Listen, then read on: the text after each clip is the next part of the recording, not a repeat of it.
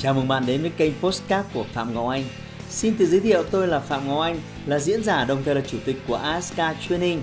Tôi đã có gần 20 năm kinh nghiệm trong lĩnh vực đào tạo phát triển con người. Trong chuyên mục Postcard này, chúng ta sẽ cùng nhau trao đổi để cùng nhau kiến tạo thành công bền vững và xây dựng một cuộc sống hạnh phúc viên mãn.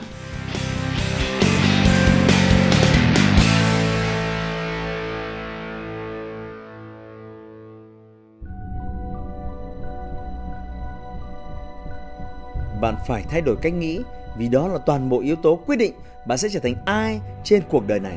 Sở dĩ tôi có được vị trí như ngày hôm nay là vì trong quá khứ tôi luôn tự nhắc nhở bản thân mình rằng tôi sẽ trở thành như vậy.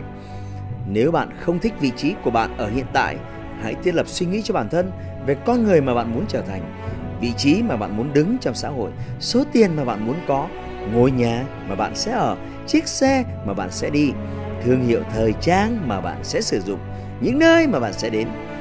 Hãy hình dung về nó, suy nghĩ về nó và tưởng tượng về cuộc sống của bạn khi bạn đạt được những điều đó.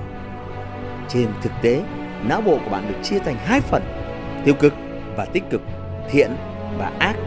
Nó hoạt động độc lập phụ thuộc vào suy nghĩ của bạn. Đó là tích cực và tốt hoặc tiêu cực và xấu xa.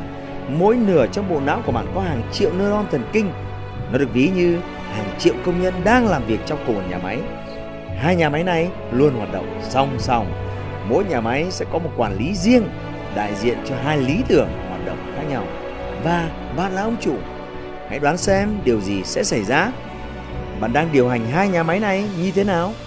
Để tôi chỉ cho bạn cách mà hai bán cầu não của bạn hoạt động.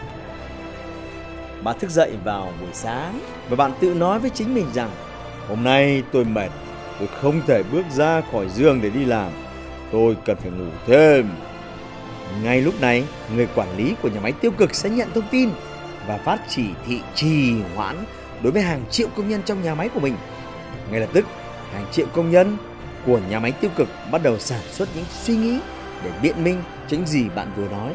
Và thế là bạn rơi vào trạng thái uể oải, bạn nằm dài trên giường và tiếp tục ngủ nướng.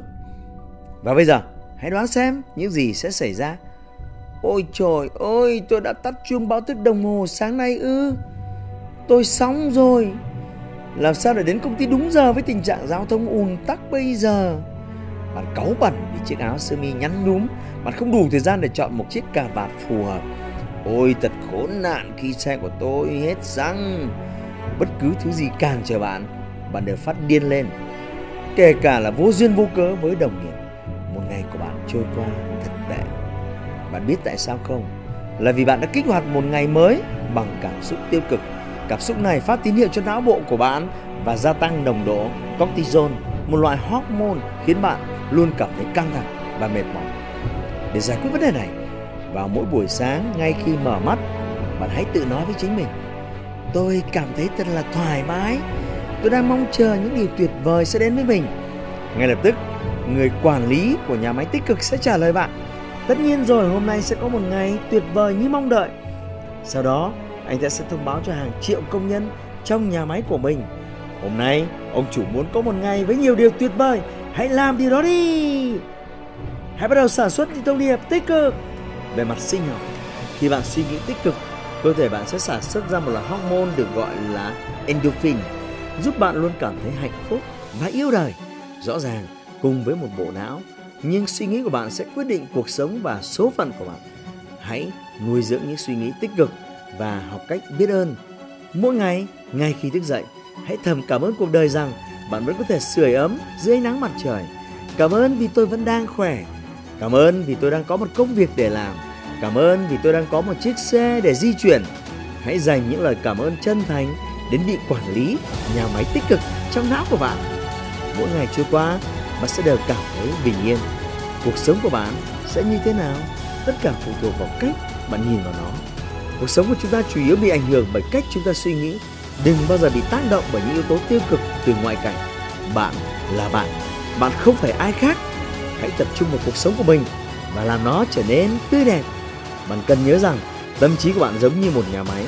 Đó là một nhà máy tinh thần và tất cả những gì bạn nghĩ là nguyên liệu để tạo ra sản phẩm trong cuộc sống của bạn sản phẩm tốt hay xấu, hàng hiệu xa xỉ hay giá cả bình dân, tất cả đều do bạn quyết định. Hãy like và chia sẻ postcard này để nó có thể tiếp cận và giúp ích cho nhiều người hơn nữa. Đồng thời nhấn vào nút theo dõi kênh postcard của tôi để nghe thêm nhiều nội dung hấp dẫn khác. Cảm ơn bạn đã dành thời gian lắng nghe. Chúc bạn thành công và hẹn gặp lại bạn trong những chủ đề tiếp theo.